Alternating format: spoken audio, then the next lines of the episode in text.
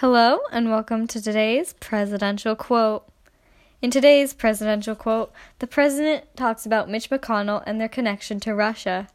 Today's presidential quote is Mitch McConnell is a man that knows less about Russia and Russia interference than even Donald Trump.